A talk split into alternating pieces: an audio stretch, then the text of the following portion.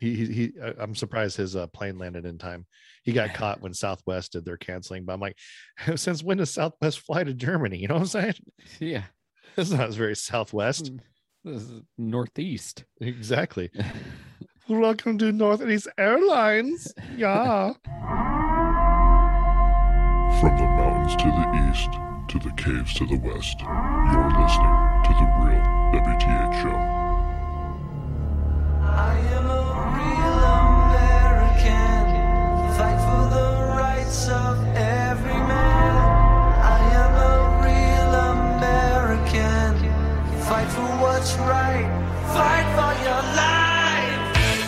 for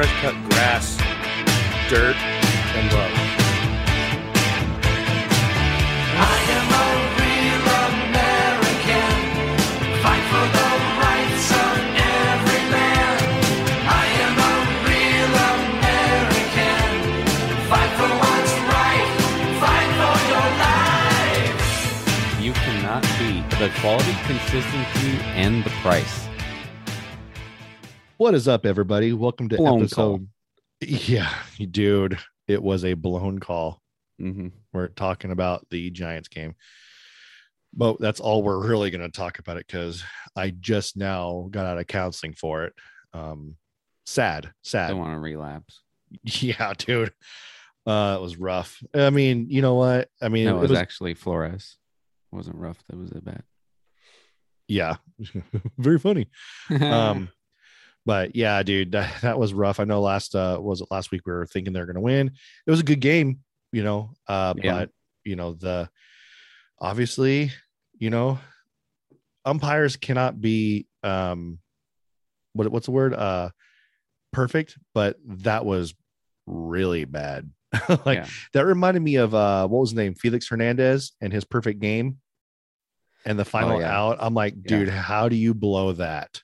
Yeah. like that was so clear night and day but anyways uh this is episode 91 dude we are nine away right now from uh the final episode ever and then i think we just we hit Cease gold to exist. is that when we hit get our, a big like you know youtube like Our big, Pl- our big plaque. play button plaque but we get something from like made out uh, of kryptonium or something. yeah then we sell it Oh, i'd sell it dude Kryptonite. Is that what it's called? yeah well um i think mike johnston has one at his place and I've, i never got a chance to go over there and see it oh, Um, but I am Tommy. You are Wilson. You're wearing a brand new thin line brewing hat that I like very much.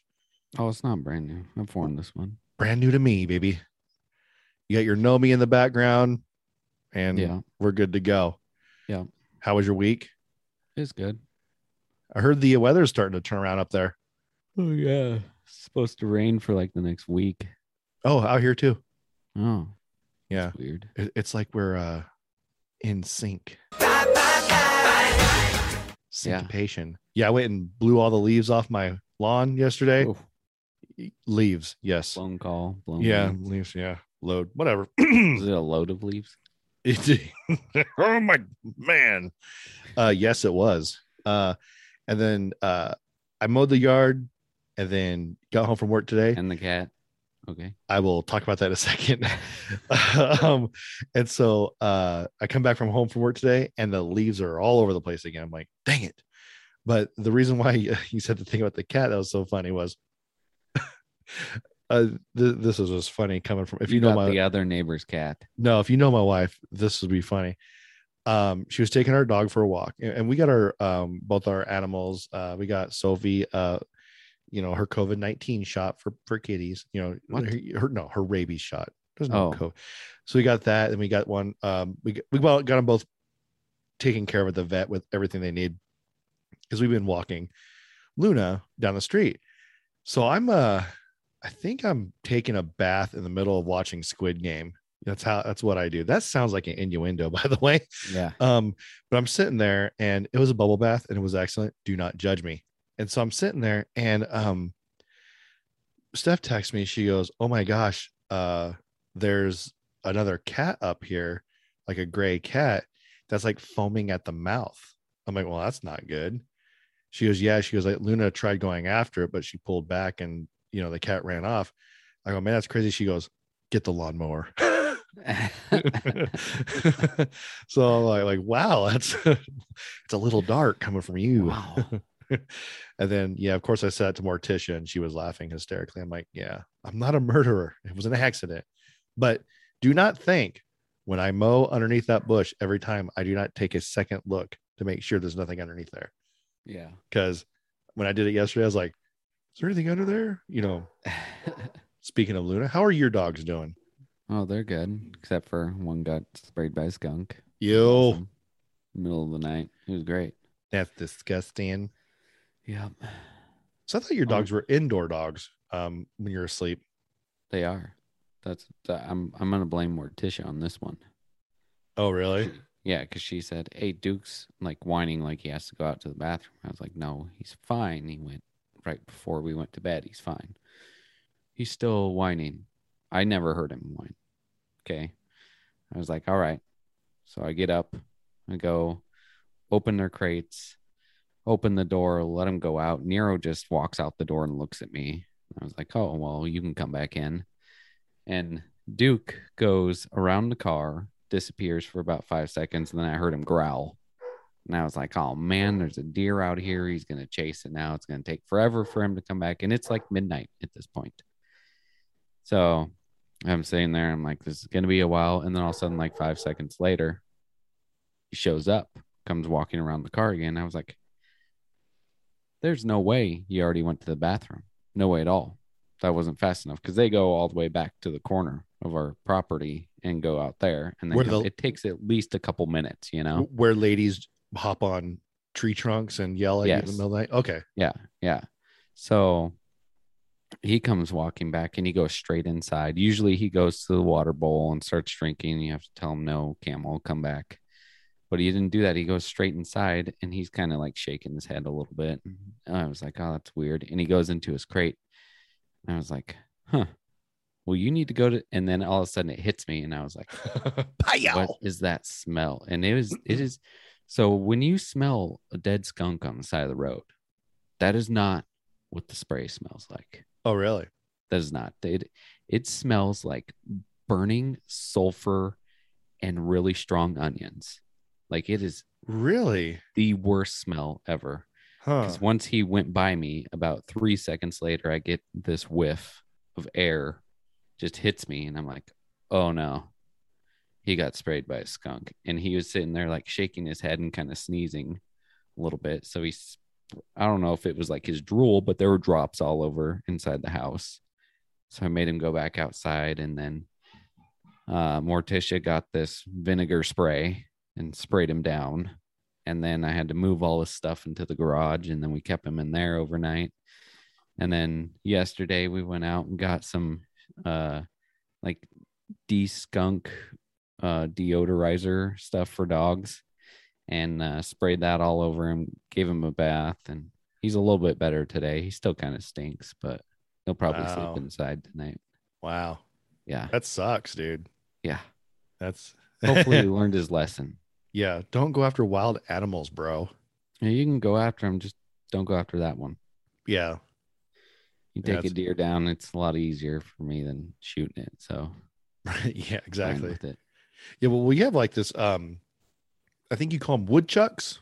They're, they're like they're like big gophers. So you would be able to like answer the question then. What? How much would a woodchuck chuck if a woodchuck could chuck wood? Yeah. Uh, I don't know.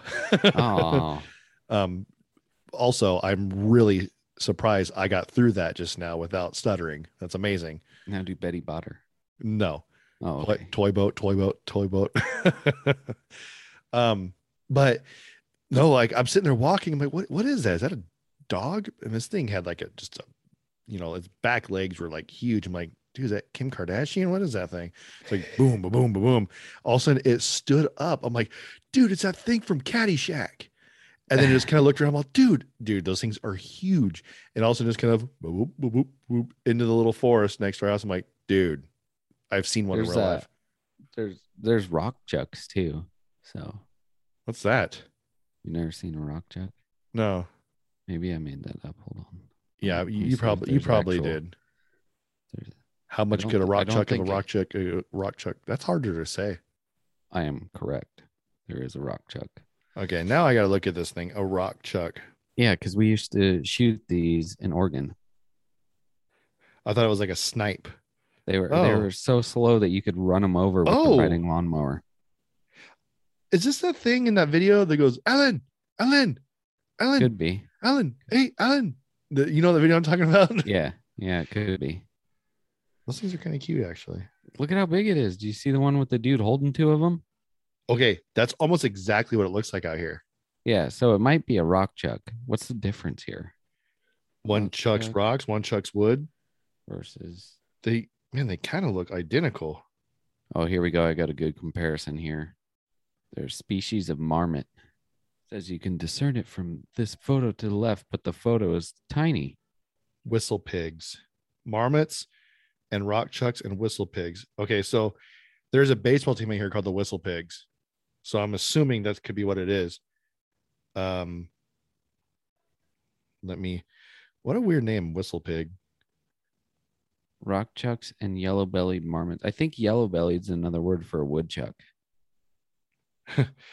or uh, in that scene from uh, what's it called? Uh, National National Lampoon's Vacation when they go to the bars. Well, hey, Yellow Belly. Hey, knucklehead!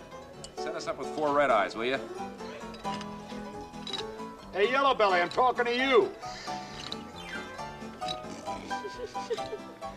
Hey, tenderfoot, move your chicken wings, turkey.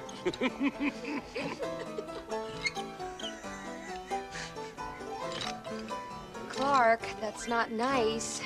It's all part of the act, hon. Hey, underpants. Hey, yellow. I'm okay. I'm okay. Yeah. um, They, So- yeah, they all look the same. I think there's just a size difference on them. yeah, I'm not sure which one's can't- which, but I think a groundhog is is part of that family. So I just don't know if it's a woodchuck or or a, uh rock chuck or whatever. Oh, so yellow bellied marmot are nicknamed rock chucks. Yes, I don't I don't know which one it was, but either way, they both look the same. So it's one of them. Yeah. Little fat little guy. Yeah. People want to know, dude. People been calling, been blowing up our email, blowing up our phones. They want to know. Uh, speaking of chucks, Beers and cheers.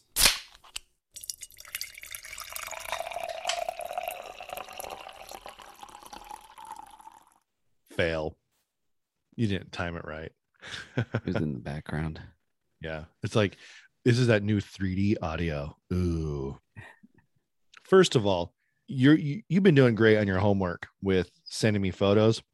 Yeah. Pe- people, I'm telling you right now, when this show, I think Saturday is when I usually post all the beer photos. Peep this photo that Wilson took of this beer. Oh This my thing- gosh. This thing might become my screensaver. I just got really excited about this beer. How excited! Pretty excited. You remember one of my favorite beers from Thin Line, right? Uh, can't remember the name of it. Night Watch. That's it. Yeah. Yeah. Black IPA. Oh, this is a black IPA. This is an Imperial Black Rye IPA. That's what it says. I'm excited about this now. So first of all, let's talk about the artwork because that's pretty cool artwork and it and it fits perfect with yeah, they this, they always do pretty good on their artwork. Um, this one's from Knee Deep Brewing. This is called Midnight Hoppy Hoppiness, which it's funny because uh, the stallion sent me a picture the other day, and um, he had uh, this beer and uh, in his hand, and he took a picture, sent it to me, and I was like, "Huh, I bought that a week ago. It's sitting in my fridge for the podcast." And he asked me how it tastes. I was like, I don't try stuff before I get to the podcast, you know? Right. So I haven't tried it and now I'm just looking at it. Um, it's pretty cool. It's got uh, a little recreation of the headless horseman in like a foggy, woodsy area, but the head for the headless horseman that he's holding in his hand is a hop head. Oh, it, it's actual little Yeah. It's Little- like little the little guy from yeah, knee deep. So their little mascot guy. yeah. Um, but yeah, this this is uh I saw this and I was like, man, I gotta get this now because you know it's the season. It fits with it. And now I'm even more excited because I smelled it and I was like, wait, this isn't a normal IPA. And then I looked and I said, oh, it's a black IPA. Yeah. It- You have a smile on your face. It's gonna say it's- something. I, I if if it was midnight, I'd have a lot of happiness in me. Ooh, and happiness. See what I did there? I I, I Um, saw what you did there. I heard yeah, what you did. this did is there. good. I don't. You can't see this. I should get cups in here again. I was Um, ask you how color it is or what color it It's super dark. Yeah. it's black. Wow. Um, like a Guinness. yeah, this is good. The uh, I I think. Well, yeah, not not that dark. It's Okay. very dark brown, but um, yeah, super malty, kind of almost a little bit chocolatey, okay. dark tasting, but it's got that hoppiness to it, like an IPA. I love it. Does it have anything written on written on it? Like uh you remember how they have like little things? Oh yeah. Um, this says dark malt and high hop flavor. Why have one why have one or the other when you can have both? Rich dark malts are wonderfully complemented by a distinct yet balanced hop presence. Aromas of citrusy hops merge delicately with a mild chocolate-like malt character. That's it. There's no story about this one. Oh, okay. Um, but this is uh nine and a half percent ABV and 100 IBUs. What's the limit? A hundred? I don't think I don't think there is a limit. Ooh. No, because I've had stuff that's over 100. I'm pretty sure. Weak sauce. Yeah, That should be the name of a beer. Weak sauce, but it's like extra potent. It's like 151. that's what um Scott named renamed Tommy Girl. So You know, that's not cool. Tommy Girl's a good drink, even though it was only made one time. So, what do you give that beast? Uh, I'm gonna throw. Uh, let's see. I think. I think I like Scott's a little better. We'll give this one a four point five. Four and a half. I dig it. I really like that um that artwork though. It it kind of reminds me a little bit like like a like a Nightmare Before Christmas Disney esque haunted uh you know have this horseman type thing. Kind of cartoony, but it's cool looking. Yeah, I need to uh become a beer photographer. I think. Yeah, I'm telling you guys that picture. Let us know what you think of it. And that way we could give my boy here some I woke up at five forty five in the morning to take that picture. Wow, that's my lunchtime. That's crazy, dude. That's crazy. With keeping with the theme, um, I'm drinking Parkersburg Brewing Company hard seltzer, green apple. Basically, it has the same um uh stuff as the last one I did, the uh blood orange. Oh Um, yeah, You know, it just has like an, an- a little green apple on there. Um, five percent ABV. Um, really think- zero IBUs. zero IBUs, no added sugar or artificial flavors. I mean, there's not a whole lot to go on here, but I'm gonna try it. I'm gonna hit the can. Oh yeah, hit the can. That's another name for uh, going to the bathroom, huh? So, ooh, it smells like Another- another name for a beer too. yeah, hitting the can. Oh, Scott, if you do name Tommy Girl that hitting the can. Um, so this smells like green apple, like big time. Because green apple, green apples are more of the uh, like uh, tart, I guess you would say. Yeah, Um, Granny Smith, I think is what they're called. Um, it smells good. So I'm gonna go for the sipperoonie right now. Yeah, dude. It um remember um have you ever been to Bishop's? Well, you've been to No. Apple, you've been to Apple Hill. Have you ever had their um apple slushies? no, It it tastes like or fresh apple juice for that matter. Um Yeah. it tastes like that if it was a uh you know, like a liquid not frozen, just with that beer feeling at the end, the little warmth. huh? Yeah, I dig it though. It's good. I do think I like the uh um the blood, orange, better. better. Um I can't remember what I gave the blood orange. I thought it was a 4. I don't know. Um yeah, it was a 4. Um man, this is tough cuz this one's pretty good too. I'm going to give this one a 3.75. Um now that now that I have like a rating scale to base it off of. Um it's good though. I I basically I would get both this brand again and this kind uh they're they're pretty good. I, th- I can't remember what other flavors they had. I think they had a uh, a black cherry. Just sounds like White Claw to me. They got all those flavors. you know what they say. There ain't They no ain't laws. Um, but uh, I think there was a blackberry one too, but I didn't want to die. So, um, You're probably not allergic. I remember my first beer. Or so, so. thanks, Hans. He, he, he I- I'm surprised his uh, plane landed in time. He got caught when Southwest did their canceling, but I'm like, since when does Southwest fly to Germany? You know what I'm saying? Yeah. It's not very Southwest. This is Northeast. Exactly. Welcome to Northeast Airlines. Yeah. um. So cool, man. That was that was good. And I, I think I have one more beer because I think we have one more episode before the Halloween show. This is the next one's a Halloween No, episode, next right? one's the Halloween. Yeah. And that's the the the biggins for me. That's the I one thought- where I thought this was going to be the big, big episode because I was like, our next episode's not coming out until after Halloween. Then the bomb was dropped on me that you're releasing the next episode, not this one, the next one, a day early so on comes out Halloween. On Halloween. Yeah, but the thing is, though, Wilson, you got to understand is uh, when you're the um, producer and the engineer on this show and the audio person, you know, it takes time. That's But fine. y- you trained me. You trained me. I'll give yeah, you that. I did. Yeah. And I still own 51%. So I tell you what to do. yeah. Well, you still have the captain's chair, so that's the fifty-one percent right there. Um.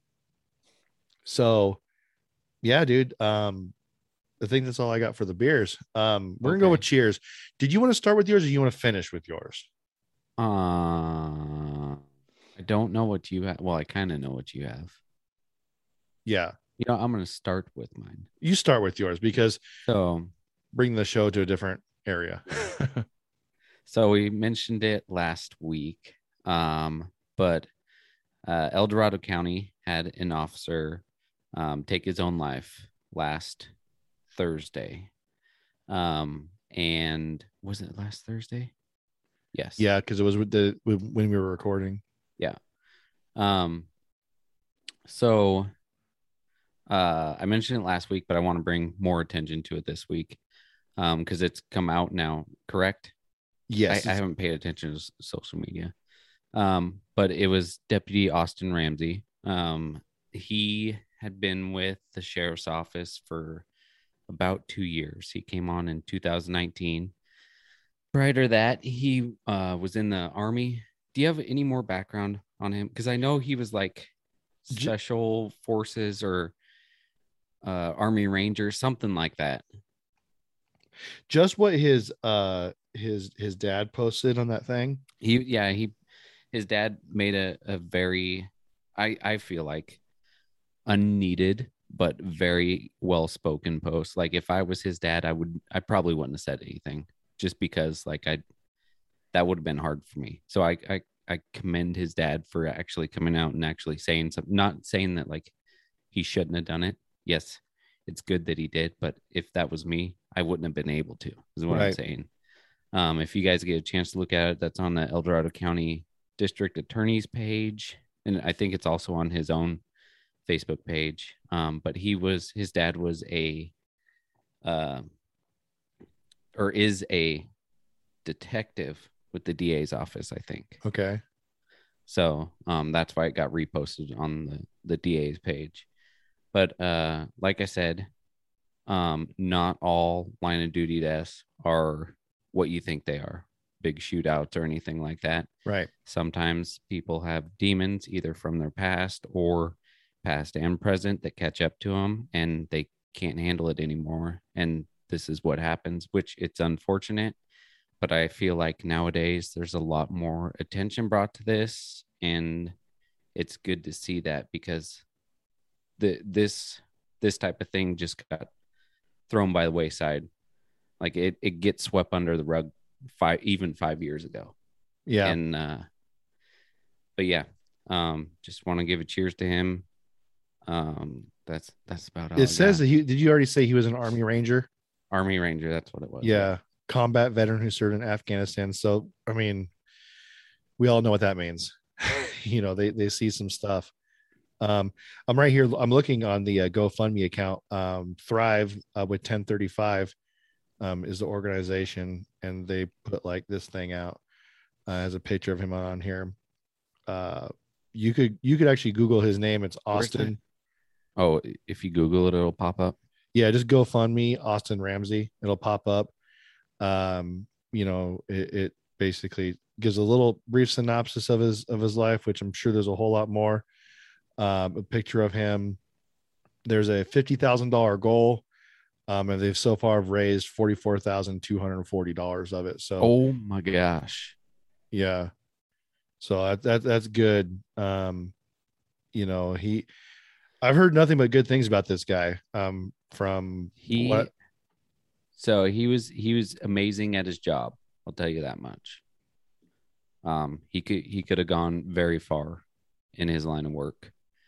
Um, but um, like like we all know, sometimes people use work to get away from things, but you always have to come home.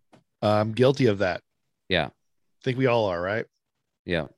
If you if you guys feel like donating to that, I'm I'm, I'm sure that's a legit comp. Thrive. I've heard of Thrive, Thri- right? Thrive is for sure. Okay. Um Yes. so yeah, if you guys feel intrigued to uh donate, you know, any amount of money to that, you just uh I think Google GoFundMe then Austin Ramsey and it should pop up. There's a picture of him on the front um wearing his uniform. But Yep.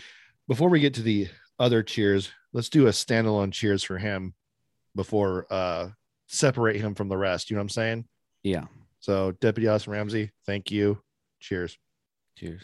yeah, just seeing like I saw people on Instagram posting things that they had nothing but nice things to say about him. and in today's world, it's really rare you get people where they're, most of the comments are positive. So, um, but switching gears, making it a little bit more happy now. Well, not so much happy, but I'm gonna cheers a threesome, if you will. Whew. Um, so You're blowing your load of leaves. Oh man. This podcast is just all over the place. Yeah, this is like we're gonna have to E for explicit. I got I get it. I get it. It was a little late on that one. Good stuff there, Wilson. Good job. Um so um you guys are gonna see a pattern here with where we're going with this. But do you know who the comedian Jim Breuer is? Um, no.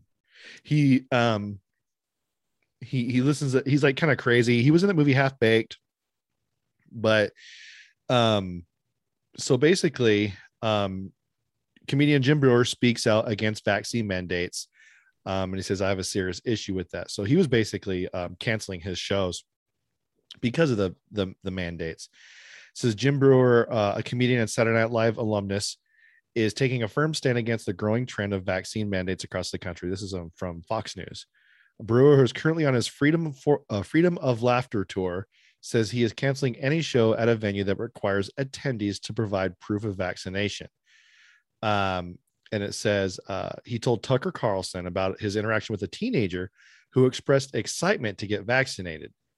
When Breuer asked why, he said, "I don't care, man. I just want to get my life back." which is telling because people are thinking, oh, I need to take a vaccination to get my life back. I just want things to go back to normal. But the thing is, I'm vaccinated, but there's some stores where I still got to wear a mask. So my life Yeah, isn't my life isn't back. You know what I'm saying?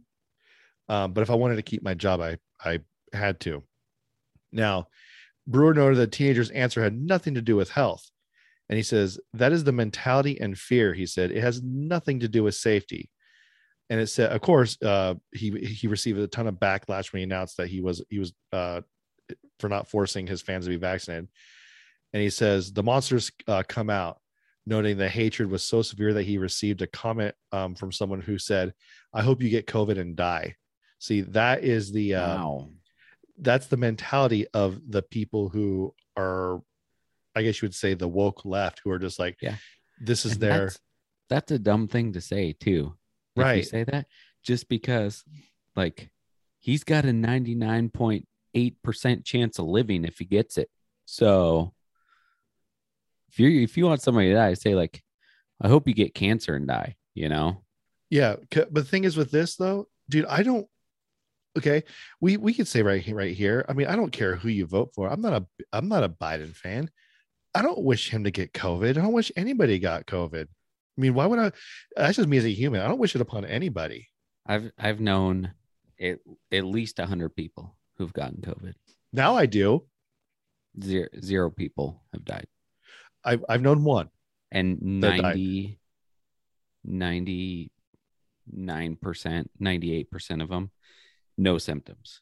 Yeah, I, we we've known one that that's passed away from it. But at the same time, I'm like, man, it's like we can't shut down the world for a little bit. No, no. If it was like what you picture, like in any Hollywood movie where like literally people are dying all the time, we still have uh, my cat and dog separated, so she's in the room with us, and I, I, I sneeze with her, but I love her to death. It's not like Hollywood where when you have like a pandemic and everyone's like dying all at once, and they, I mean, yeah, if that was the case, I'd probably be like, dude, I need to take a vaccination because I don't want to die. But when everyone, when there's like, what do you say, 99 point whatever, like, I don't know. It, it, it, like I actually got sick when I took my second shot, as you heard on last episode.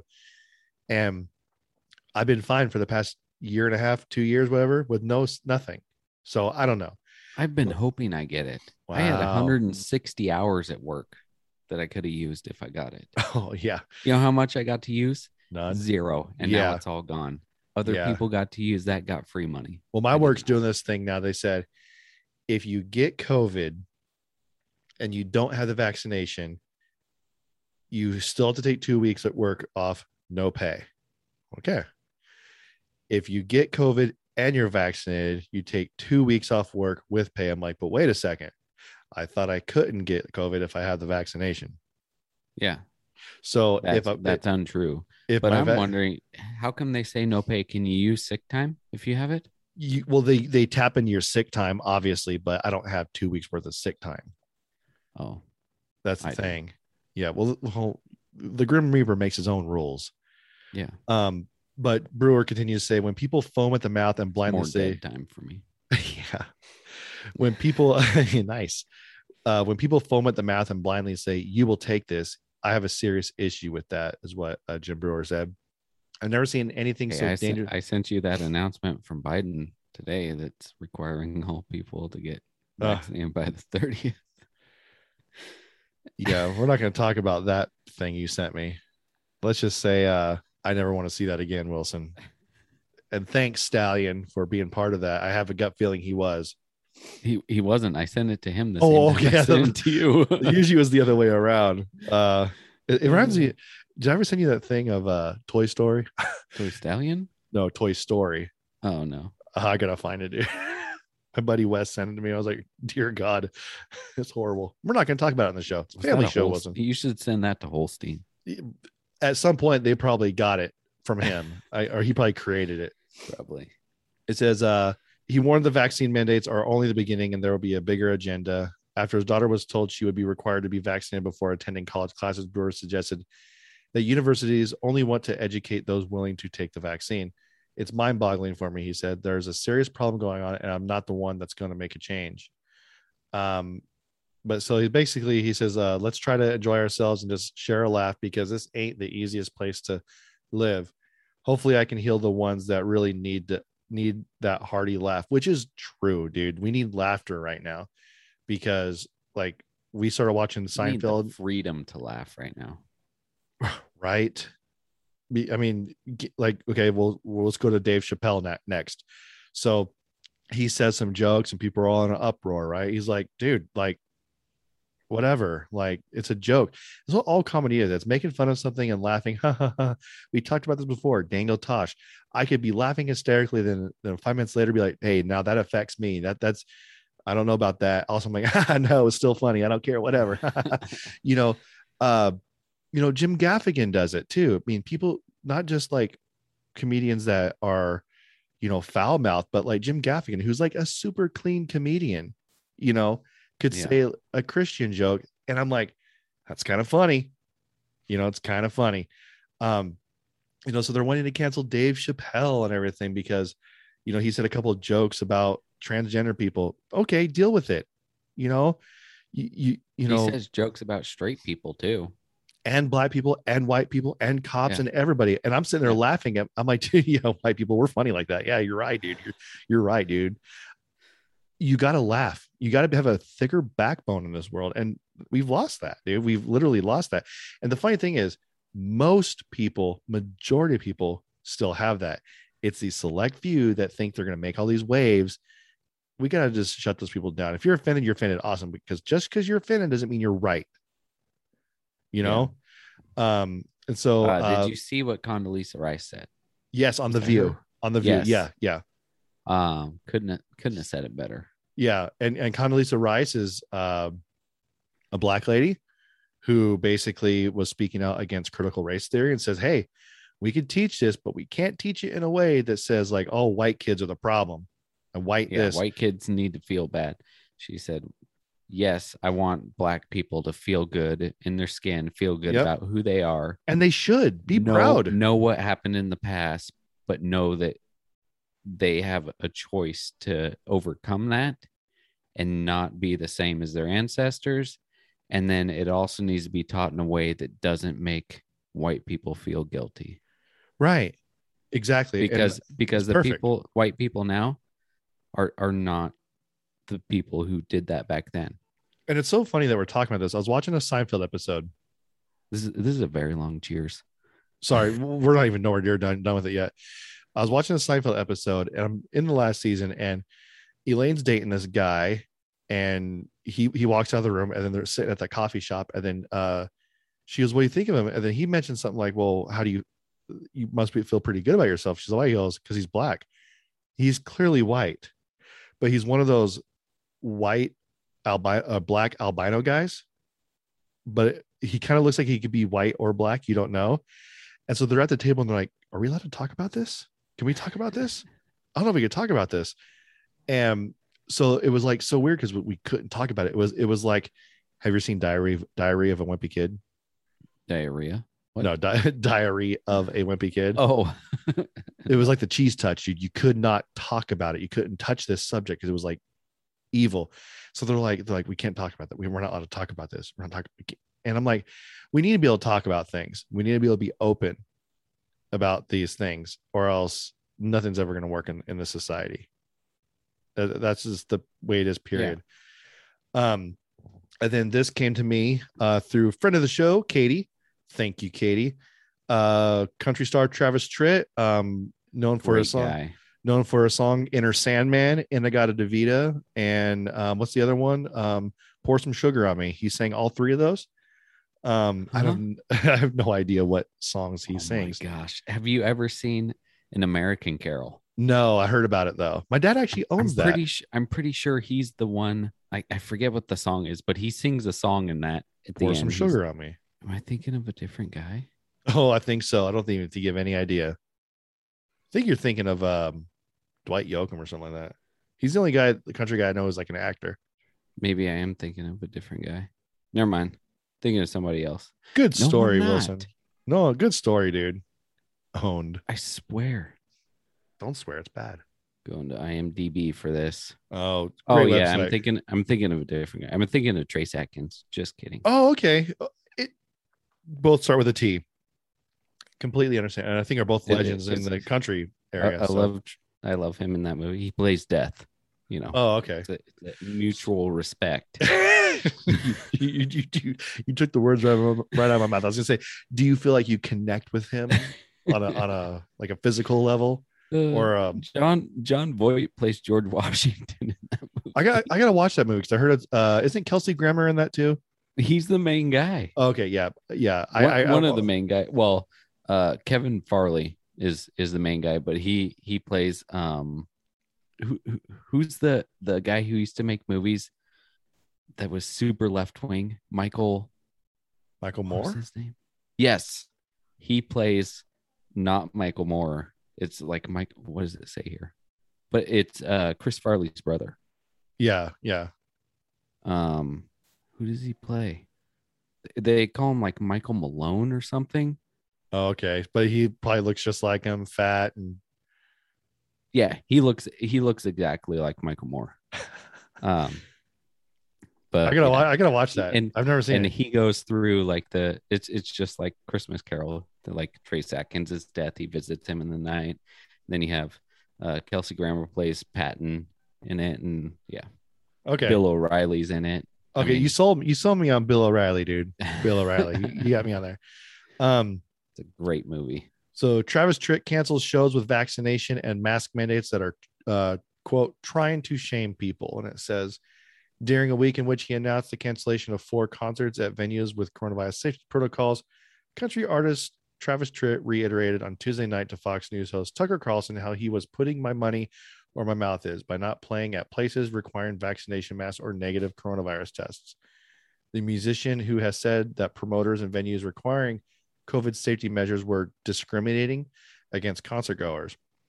Um, and it says uh, Tritt 58. He's only 58. Wow. Who said he still plans to perform at venues without guidelines? Noted that the decision was made after some fans reached out to him when they were turned away from buildings because they were not vaccinated or did not have a negative test. And he continues to say, uh, "This is trying to divide people." Go ahead. How does it work? Like in my work, I have to get tested every week because I'm not vaccinated, Uh huh. but I never get the result. They Like how- do. Huh? They get the result. Yeah, but if I wanted to go the, to one of these things, I'd be like, I just got tested on Monday. It was Okay. negative. Okay. I have no proof of that. though. Okay, so me, I've been tested. So you go to like a CVS, Walgreens, whatever. No, I don't do it there. I do it at my work. Well, I'm telling you, like if you want to go to a concert, this is how you do Oh, it.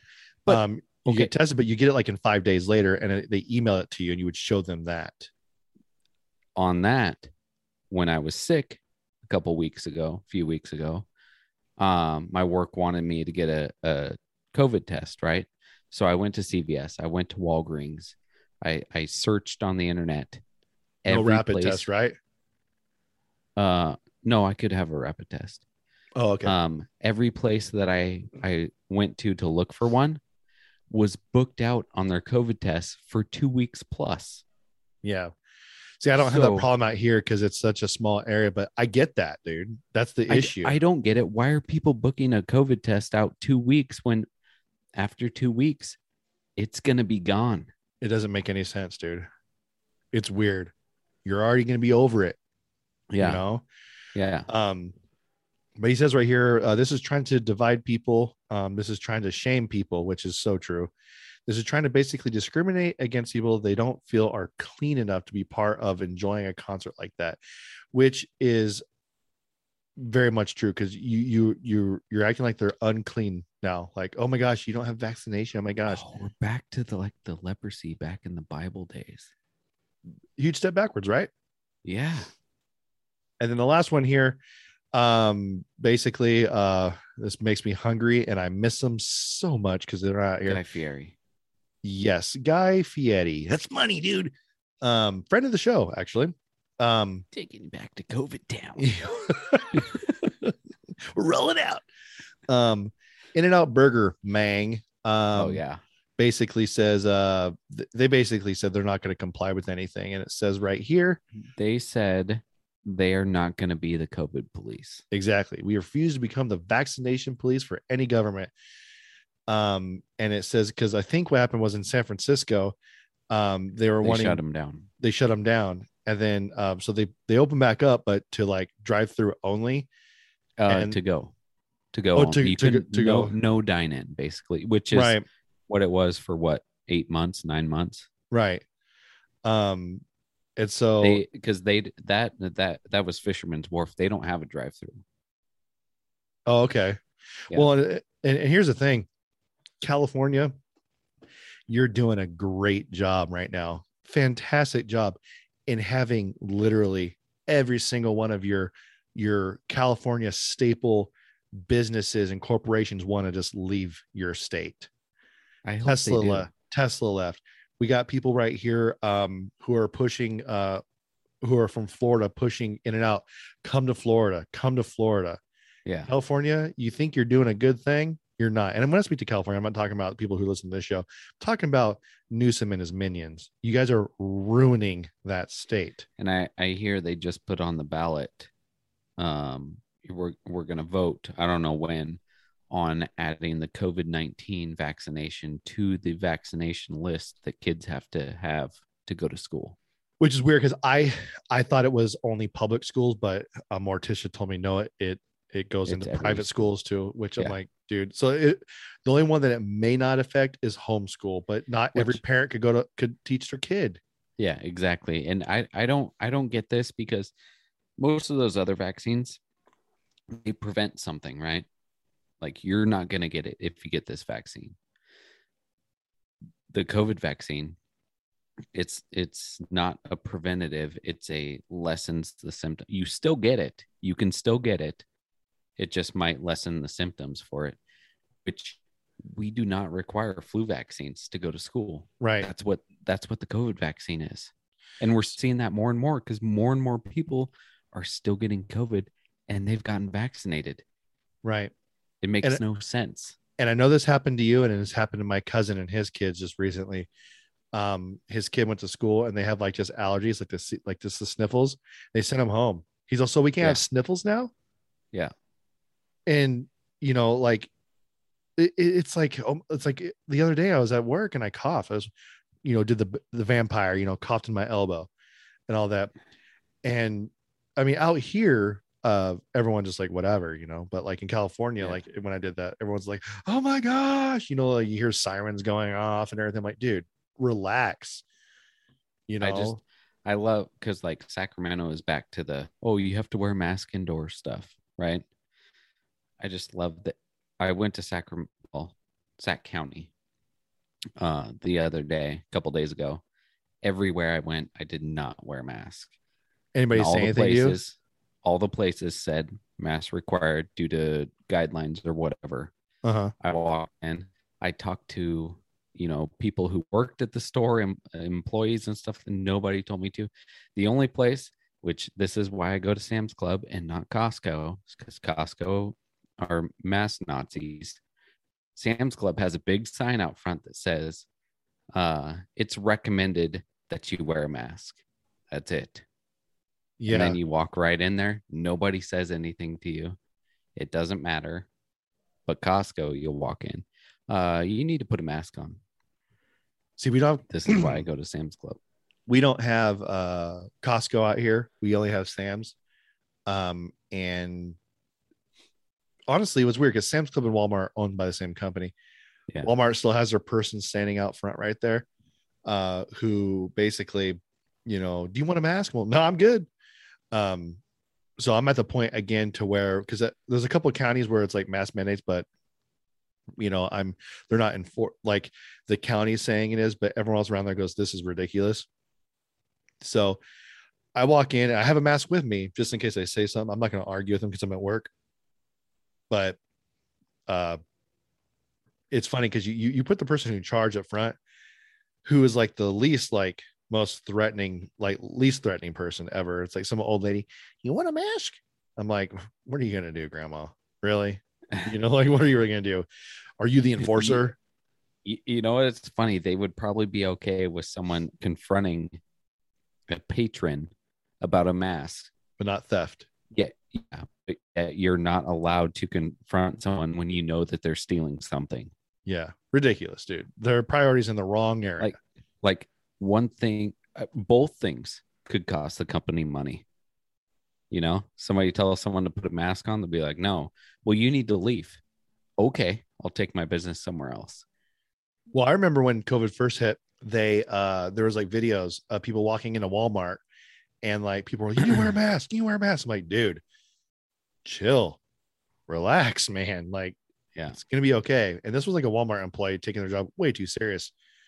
So, but man, that was a Yeah, heck we of need to cheers. off. Oh, So- you know, real quick, this is not a guy I would normally cheers, but along the same lines as this, Kyrie Irving. uh, you know what? I forgot to put him on here. I thought the same thing too. You know, he's he's. I mean, granted, his situation's a little different. He makes money even though he's not playing right now and sitting Yeah. at home. He's under contract, so he still gets his seventeen million dollars or whatever it is. That's it. Um, Oof, tough life. That's it. He's getting old, man. I'm kidding. That's a um, lot of money. One million dollars yeah. is a lot of money to me. So, but I mean, like the younger basketball players and and and other people in sports, the baseball players, football players. I mean, they can't afford to not play. Even even though I don't know baseball. I think baseball more than football or basketball. Baseball players, like when you're in the minor leagues, you're making fifty, sixty thousand dollars a year. You know, it's a it's a mediocre job, at least in California.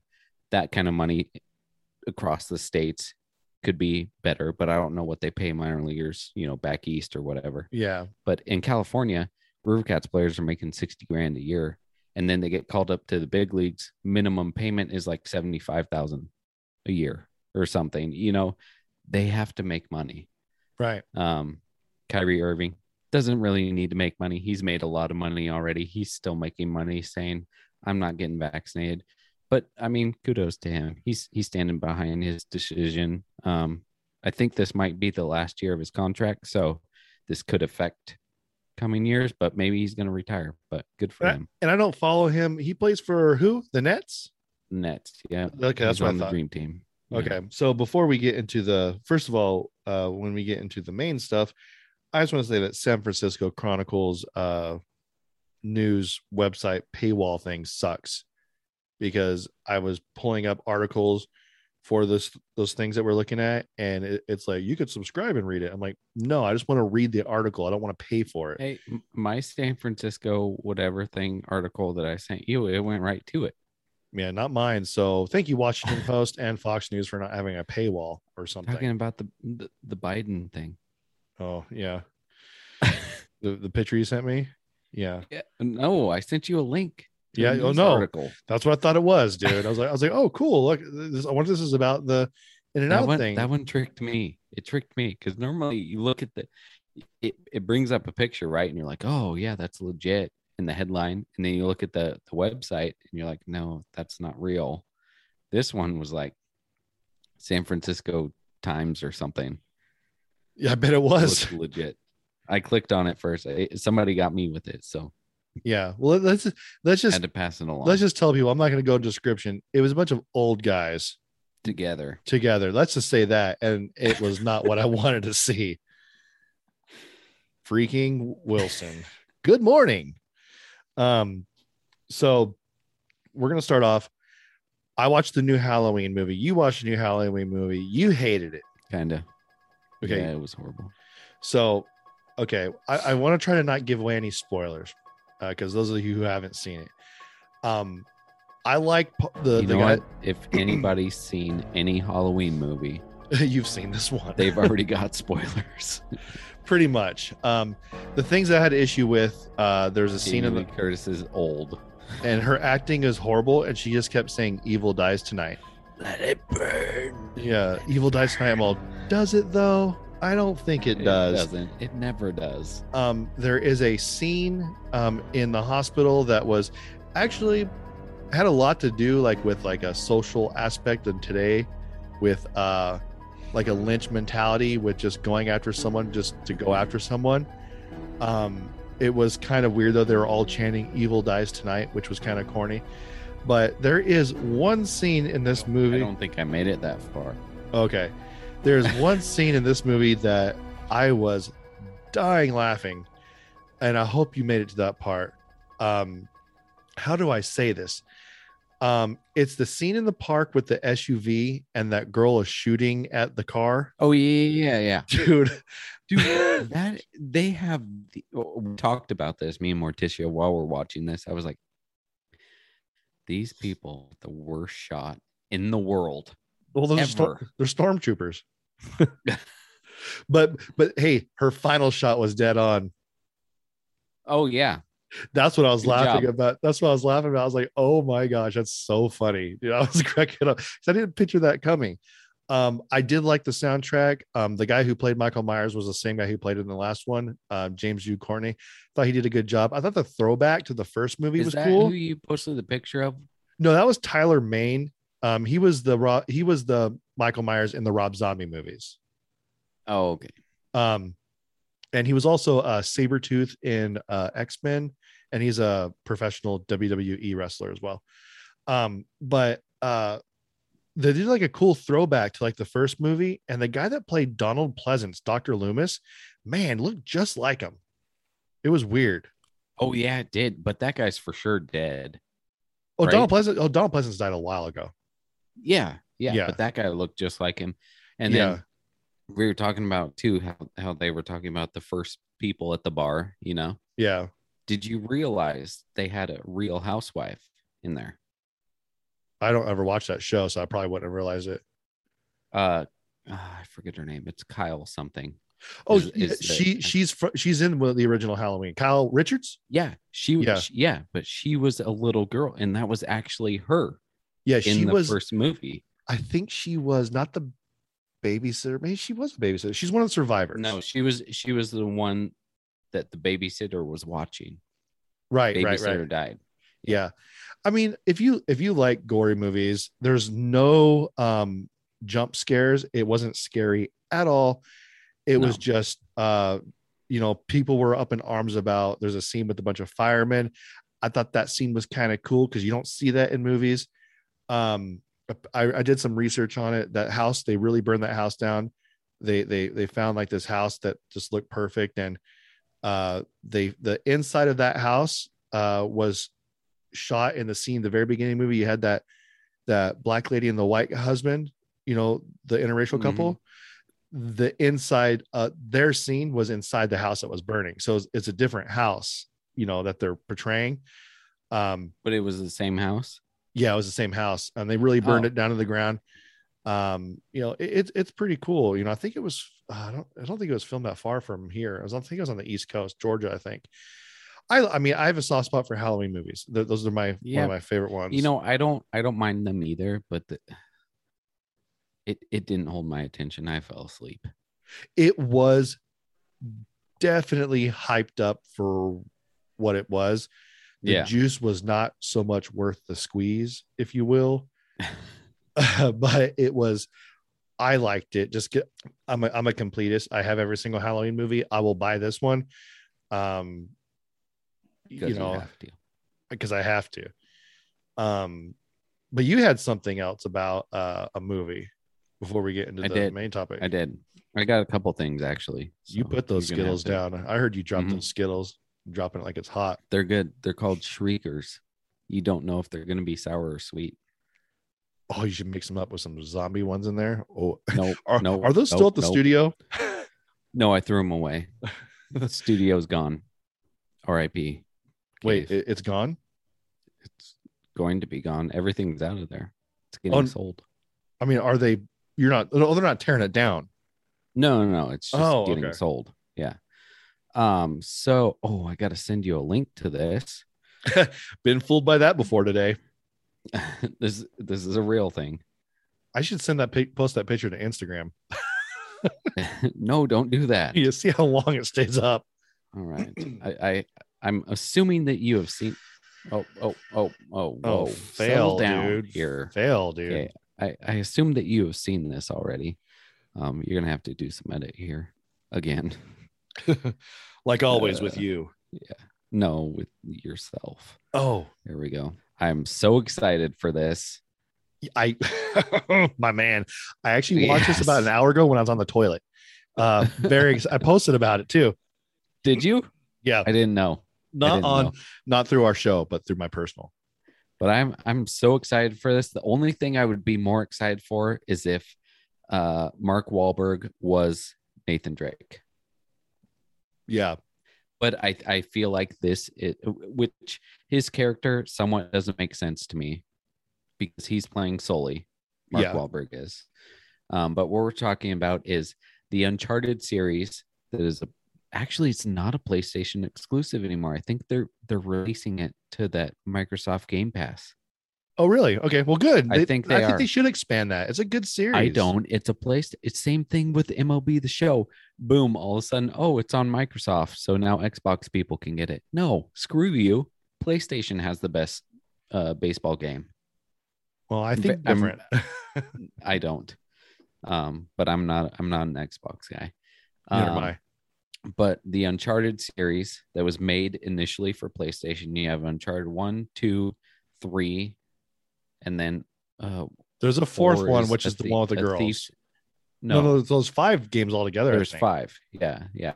Four is a thief's end or something like that. Yeah, then where it kind uh, of goes back and forth between Nathan Drake when he was little and present day. yeah, Um, but I'm I'm very excited. This is one of my favorite games mine too. ever. Um, it's a great like third person platformer shooter. It It's- has a it's a cool game. story, like a cool It adventure does- story. It, does, yeah. there's comedy, but- and the scenes are beautiful too. I I, I can't remember. I think I, I I've seen movies that this guy has been in, but Tom Holland plays Nathan Drake, which um if you base it off of the last game, which I've been playing recently, um, it does flashbacks to when Nathan Drake was younger. Um, Tom Holland does actually kind of look like him in, Yeah. in that game. I don't know who plays the voice from. A lot of times they do, they'll take the voice of somebody and uh uh make that person look like the actual person who's in Yeah. the game. So I don't I don't know who does the voice in the Uncharted series, but uh it it should be good. It looks good. It looks um about how I was expecting it. Um, kind of like Tomb Raider, the original, very over the top because that's how the game Yep. is. You're hanging off the back of an airplane. I'm like, you physically like physics. You can't do that.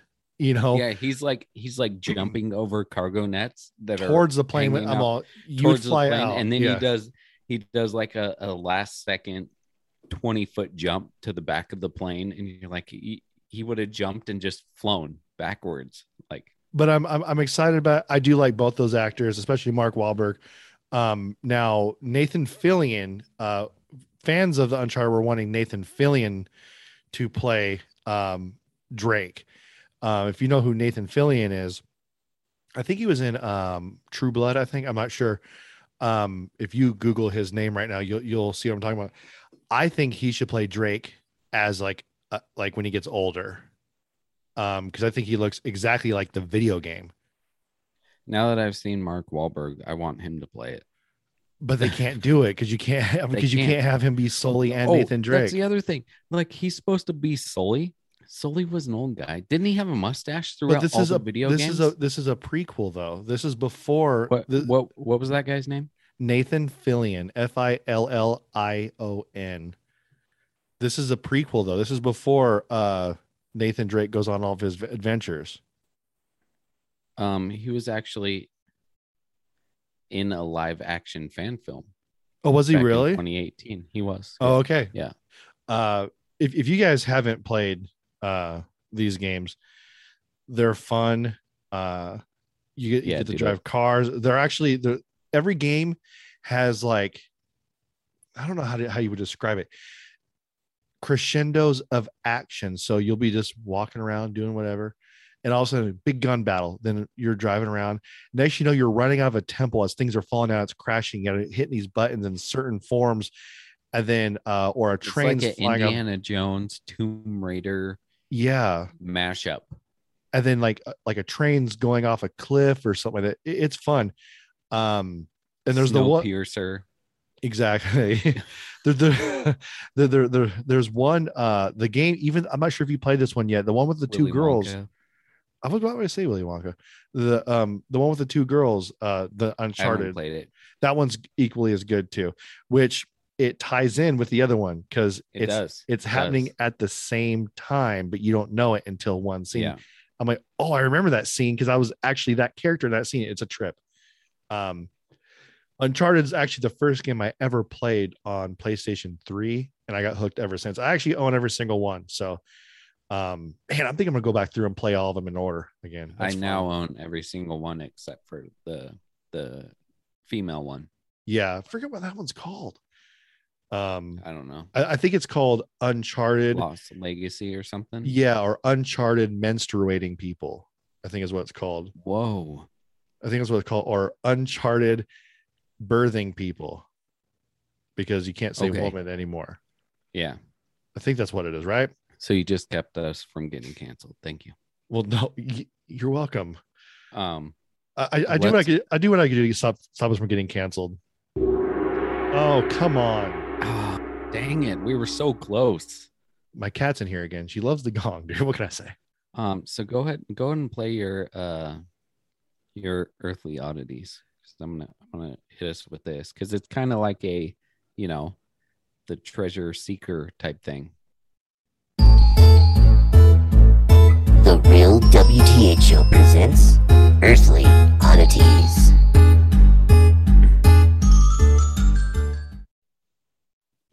Um, so this is kind of cool. I, I saw this. I, I- you get you, you're gonna have to stop me if I have talked about this already because it's been in my my little queue for a while, but I don't it! think I have. Don't do that. I just sent it to you so you can you can check it and see if I've talked about it before. But um, some ancient art was uncovered in a dark, dangerous zone of southeastern U.S. caves. This is in Tennessee, and um, they found this um, in some caves that are like miles below the Earth's surface. But they've they've explored close to 100 cave sites which are located in Alabama, Tennessee, and Kentucky.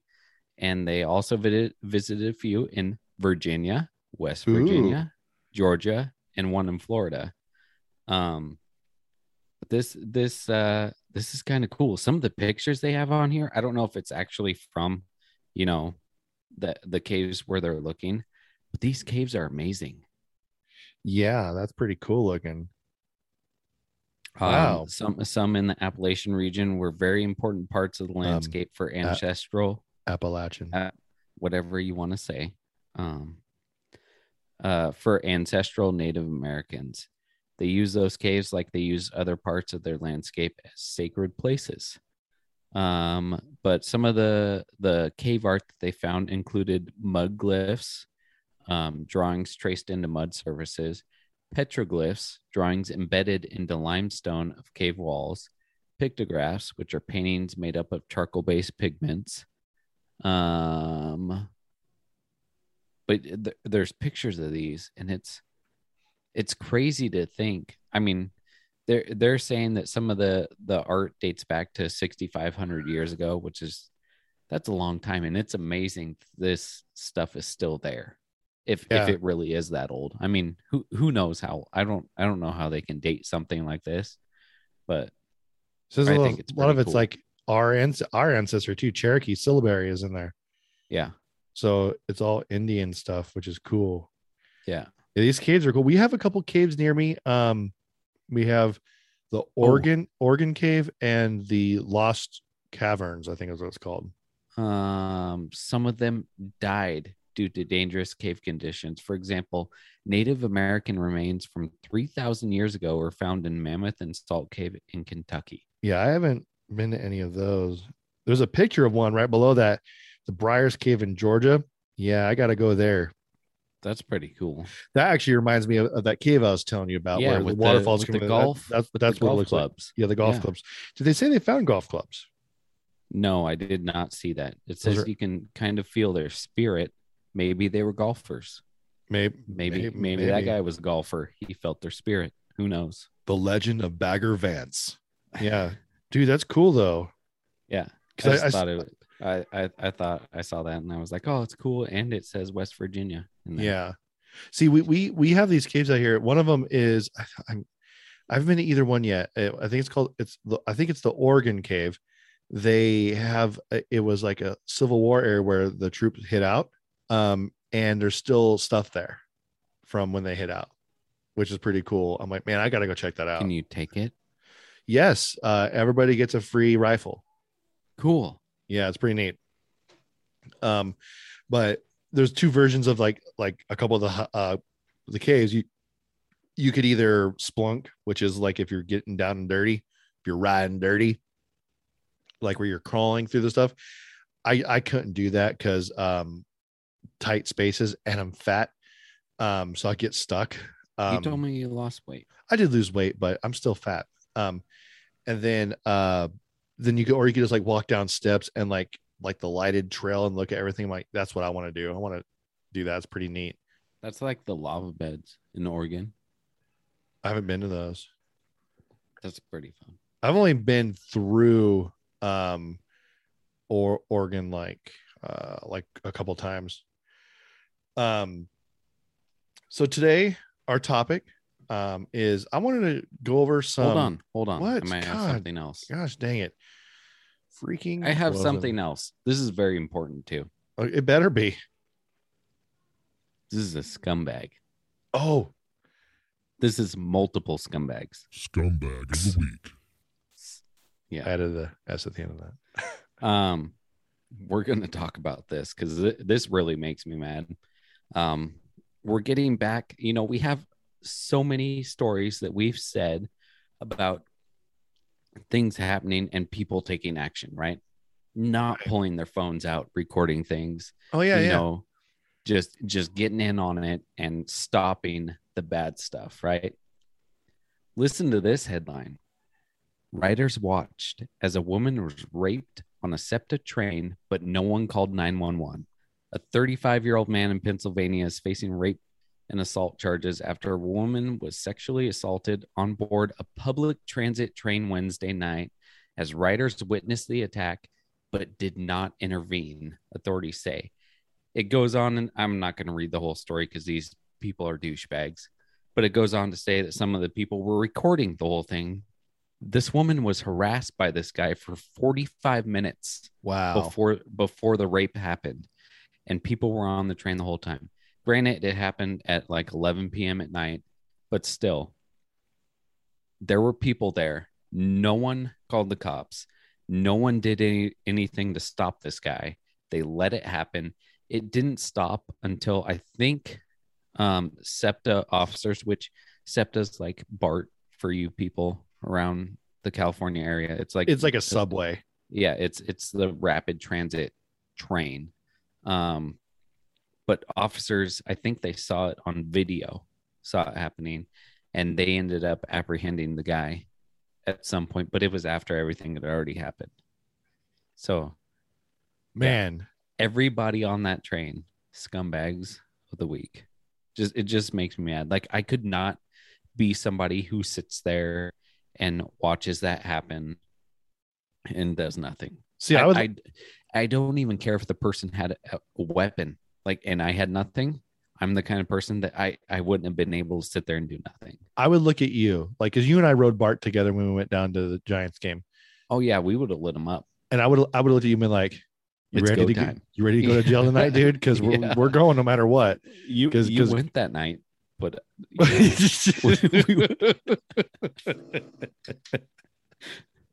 I did, dude. I, I was streaking across that field. Um, but no, I, I, would have been like, dude, it's go time. Let's do this. I'm like, Yeah. May the odds forever be in our favor. Yeah. Um, but that that was in Pennsylvania. If people don't know, oh, I thought you said Louisiana. no, it was SEPTA, which is Oh, okay. something. I don't know what it stands for, but it was in Pennsylvania somewhere. But Yeah, it- that's- that- those are the kind of stories that make me, you know, like all these stories we talk about that builds up my faith in people where they're, you know, throwing the phone down and going and doing something, and then you get one of these, and it those Yeah. stories knock it up one notch. You know, I feel like these stories take it down like ten. Yeah, it's just it's definitely disappointing. disheartening. Yeah, it, it sucks, dude. Um, I mean, and I don't know how Pennsylvania is, but if it was in California, that is a non-violent crime, so that guy would probably already be out of jail. Yep. So that's what you know they're dealing with. So okay, let's get into this. Okay. An hour and a half later. so the main topic today, I thought I wanted to do some fun, um, something fun here. Um, so you know, every single uh episode in the during the month of October, almost at the month of Halloween, um, which is technically the month of Halloween. Yeah. Um, you know, we have a little bit of like a Halloween horror theme going on, you know, like with your beer and some of the stories. So I wanted to come up uh some of these uh movies, like these horror movies that you've heard of, but might not have heard of the true story that they're based off of. Okay. Um, everybody knows that you know you're the Conjurings, right? Those ones are all you know. They say, oh, these are you know the Warrens and all that, but we're not talking about those today. Arachnophobia. See, that's a real thing. Yeah. You know, but I don't think that could really happen.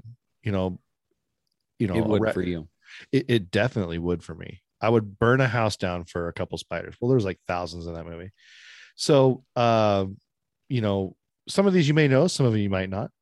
Um, the movie Scream um, was actually, yeah, I've heard about this. uh, is it one of my favorite movies. I remember watching this movie in high school and the little twisted ending at the end. And they're actually coming out with a new Scream with the original cast. Um, it's done filming. They actually released the trailer for it. It looks corny, but that's what Yeah. I like. You know, I, I'm probably gonna go see it. So, uh, it's basically, uh, you know, it says right here uh, that the original screenplay was inspired by a true life crime that happened in Gainesville, Florida. Kevin Williamson wrote the story, originally titled Scary Movie, which we know Scary Movie became a comedy based Yeah. off of Scream. I think based- they did that on purpose. Yeah. And based the plot loosely on the 1990 case of the Gainesville Ripper. Uh, Danny Rolling was a serial killer who was born and raised in Shreveport, It's a movie about a guy that went around giving pink eye to everyone. what? what are you talking about? You'll get it when you listen to it. Yeah. It's okay. Keep going. but it sounds funny though. Uh, in 1954, Gainesville Ripper. Oh, okay. uh, so it says he was born in Shreveport, Louisiana, in 1954. His father was a police officer who abused his mother. Uh, Rolling spent time in and out of trouble in his youth with several arrests for robberies. He was also caught spying on women as they changed. In 1990, he tried to kill his father, succeeding only in taking the man's eye and ear. Rolling would commit the crime that inspired Scream, the Scream movie, just a few months after the murder attempt on his father. He headed to Gainesville, Florida, and went on a grisly crime spree.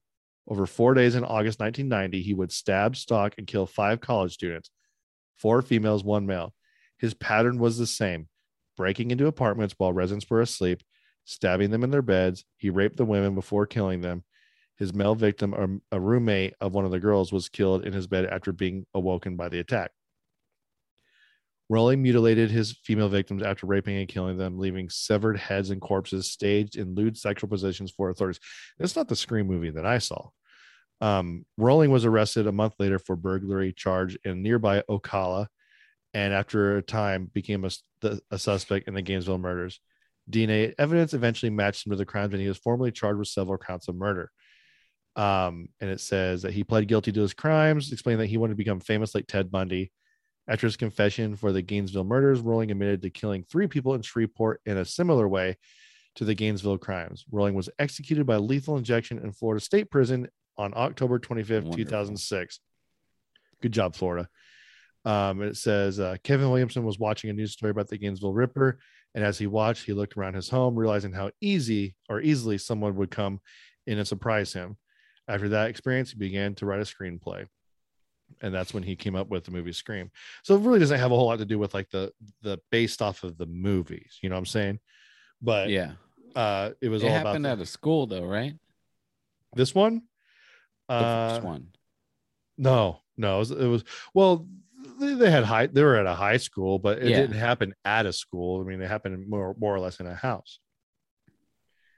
Um, so some things right here you might not realize were from true stories. Um, so we're gonna go. Um, one of these is kind of in a way kind of a twofer, uh, because the movie Psycho and the movie Texas Chainsaw Massacre are essentially based off the same guy. But Which, if you have you listened to the newest episode, two-parter of Illuminati, Ed Gaines? Ed Gain. Uh, so basically, um, what's it say right here? Oh, the Um, murderer, not the weightlifter. Okay. Ed Gein? Oh, not what? Not Gaines. yeah, Ed let let his Miss Dorsey.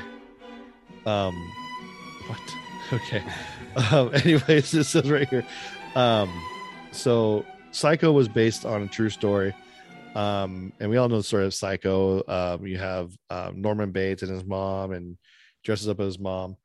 Um, and it says in 1959 Is that novel. the Bates Hotel guy? Yes. Um, I wonder if they had like a butler, uh, and and his name was like they called him Master. Master Butler? No, his last name's Bates, dude. Come on, think about it. Oh, In 1959, novel of which the film was based was loosely inspired by a true story that caught the attention of Bloch, who's the uh, who basically wrote the novel. The author credited serial killer Ed Gein as the basis for Norman Bates. Gein lived less than 50 miles from Bloch's home in Wisconsin, and the man shared similarities with Norman. Both Gein and Norman carried out their killings um, in rural areas. They also had oppressive mothers who who they created shrines for, and they each wore women's clothes. Gein was eventually convicted of murdering two women and exhuming a number of bodies from graves. In 1968, Gein was found guilty, but due to his mental state, he was put into a psychiatric institution. So that's basically the part of Psycho. But then, uh, you know, when you go to Texas Chainsaw Massacre, which is the same uh, person, right? It's the same, based off the same thing. Um, and it says how much of Texas Chainsaw Massacre is based on the real life murder of Ed Gein. And it says, despite being heavily touted as inspired by a true story, um, Tobe Hooper's the original director. Um, and it says uh, it is lightly based on it because Ed Gein, um, who expected to have taken several victims between 1954 and 1957, um, the similarities in the film's house where gruesome content was similar to that found in Ed Gein's home. So basically, the body parts and all that. So that that's kind of where that was inspired in Texas Chainsaw Massacre. Um, oh, okay. Ed Gein did wear a human scalp and face. Um, he uh, did this, however, to help quell his desire to be a woman, uh, not because of a skin disease, as with Leatherface. That was the reason why he did that. Um, also included in his uniform, Ed Gein wore a vest of skin complete with breasts and female genitalia, genitalia strapped above his own, um, which I think that also might be loosely based on like uh, Science of the Lambs. I, I'm not reading that anywhere. That's just my best guess. Uh, Ed Gein did not use a chainsaw to kill his victims. Um, his victims, uh, Mary Hogan and Bernice Worden, were shot with a pistol. In November, in November of 1957, police found Bernice Worden hanging from the rafters in a shed behind Gein's house. Her body had been gutted like that of a deer, and the head had been removed. Ed Gein was also the suspect in several other missing persons. Did he eat them? Uh, I don't know. Um, oh yes, it's right here. Here we go. Ed Gein buff Silence of the Lambs. So I was right. Um, I don't know if it says if he ate him. I don't think he did. That was more of I a. mean, if he's hanging them like a deer, you would think he would. I mean, I think Yeah. he kept some body parts. That was more of a Jeffrey Dahmer thing. I think. I, I'm not seeing um, if it says he ate anybody. Um, yeah, I'm not sure, but he was a sick puppy, dude. Ed Gein. He he actually looked like a a regular dude. Looks like a hunter. All the, the main picture of of him. Um, he, he wears like this little Elmer Fudd looking hat. That's the biggest uh, um, picture I've seen of him, and it's Gein. So G E I N. Uh, so basically, like the Texas Chainsaw Massacre never happened in Texas. It was actually in Wisconsin, not with a chainsaw, but it was loosely based on the Ed Gein murders. And then how he uh, liked to dress up in women's clothing and stuff. That was kind of the um, way that it tied in with Psycho and stuff with the mother element and all that stuff. So this one I did not know about, which I thought was crazy. And this is something that I kind of believe actually does happen. So the movie The Exorcist, um, Uh-huh. which is probably one of the most iconic horror movies of all time. I've seen it one time. I'm like, man, I think I don't need to see it again. Really creepy movie. So the true story of The Exorcist begins in the night, late 1940s in a suburban Washington in suburban Washington D.C. with a German American family. The 13 year old boy believed to be named Ronald Hunkeler, later referred to. Oh man, to put a big word in here, it was like a pseudonym, but pseudonymously, I guess is the word, as Roland Doe or Robbie Mannheim, was uh, despondent over the loss of his beloved Aunt Harriet. Harriet was a spiritualist who taught him many things, including how to use a Ouija board. Uh, it says in the early 19 or early January 1949, shortly after Harriet's death, Ronald Hunkeler began to experience strange things. He heard scratching sounds coming from the floors and the walls of his room, kind of like I'm hearing now. My wife is actually out there vacuuming. That's what I'm hearing. Water dripped inexplicably from pipes and walls. Most troubling of all was that his mattress would suddenly move. Um, disturbed, Ronald's family sought the help of a ver- of every expert they knew. The family consulted doctors, psychiatrists, and their local Lutheran minister. but they were no help. The minister suggested the family seek the assistance of the Jesuits. Father E. Albert Hughes, a local Catholic priest, or Catholic priest for that matter, asked his uh, superiors permission to, to perform an exorcism on the boy in late February of 1949. The church granted Hughes's request. For the exorcism, Hughes strapped the boy to the mattress and began his rec- recitations. Recitations, um, but he had to stop the rite um, when Ronald broke off a piece of the mattress spring and slashed the priest across his shoulders, leaving the exorcism unfinished. I think that happened in the movie too. She swung something and it hit the priest's face and sliced his face. Yeah. Uh, a few days later, red scratches appeared on the boy. One of the scratches formed the word Lewis, which indicated to Ronald's mother that, that the family needed to go to St. Louis, where the Hunkelers had relatives, to find a way to save their son. I would never thought of that. I've been like, Lewis, like, who's that? Um, a cousin of the family was attending St. Louis University at the time of Ronald's struggles. She put the Hunkelers in touch with Father Walter H. Halloran, Halloran um, and Reverend William Bowdern. After consulting with the university's president, these two Jesuits agreed to perform an exorcism on young Ronald with the help of several assistants. The men gathered at the residence on Roanoke Drive in early March of That's what I was gonna say. Do you know they lived on Roanoke Drive? No, That's weird by itself. yeah, just because of Roanoke. Mm-hmm. Yeah. Um, there, the exorcist witnessed scratching on the boy's body and the mattress moving violently. Um, these were the same types of things that had happened in Maryland when the first exorcism um, failed. Um, amid these bizarre happenings, Bowdern and Halloran, according to their reports, noticed a pattern in Ronald's behavior. He was calm and normal during the day, but at night, after settling in for bed, he would exhibit strange behavior, including screaming and wild outbursts. Ronald would also enter a trance like state and start making sounds in a guttural voice. The priests also said they saw objects mysteriously flying in the boy's presence and noted that he would react violently when he saw any sacred object pres- presented by the attending Jesuits. All these details from the true story of the exorcist made it to the film, but there are more that didn't. At one point during the week's long ordeal, Bowdern reportedly saw an X appear in scratches on Ronald's chest, which the priest believed signified the number 10. Um, um, in another incident, a pitchfork shaped pattern with red lines moved from the boy's thigh and snaked down towards his ankle. These types of things appeared every night for more than a month. Once a red X appeared on Ronald's chest, leading the priest to believe he was possessed by 10 demons. And if I'm correct, I think there's actually 10 names for Satan. There could be. I think there is. Um, the two priests never gave up as they continued the exorcism night after night. On the evening of March 20th, the exorcism reached an unhealthy new level. Ronald urinated all over his bed and began shouting and cursing at the priests. Now, Ronald's parents have had enough. They hit, took him to an Alexian Brothers hospital in St. Louis for more serious treatment. Finally, on April 18th, a miracle occurred in Ronald's room at Alexian Brothers. It was the Monday after Easter, and Ronald awoke with seizures. He yelled at the priest, saying that Satan would always be with him. The priest laid holy relics, crucifixes, medals, and rosaries on the boy. At 10:45 p.m. that evening, the attending priest called on Saint Michael to expel Satan from Ronald's body. They shouted at Satan, saying that Saint Michael would battle him for Ronald's soul. Seven minutes later, Ronald came out of the trance and said, He's gone. The boy recounted how he had a vision that Saint Michael vanquishing Satan on a great battlefield. According to Bowdern and Halloran, the strange occurrences and behavior ceased after that. And despite providing the true story of the exorcist, Ronald Hunkeler went on to live a completely normal life from that moment forward. Um, that's all crazy, dude. There's another movie that's good. Uh, it's kind of based on uh, an exorcism. It's Exorcism of Emily Rose.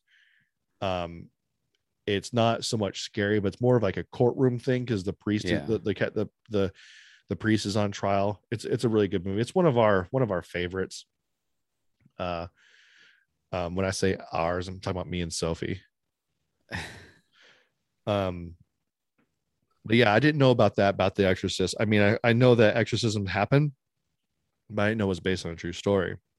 Uh, one of them that is a we've already talked about this in a previous episode of the Amityville Horror um, was based on a true story. That's if you want to know more about that, that's on our episode number 63. Um, we kind of go into more detail on that one.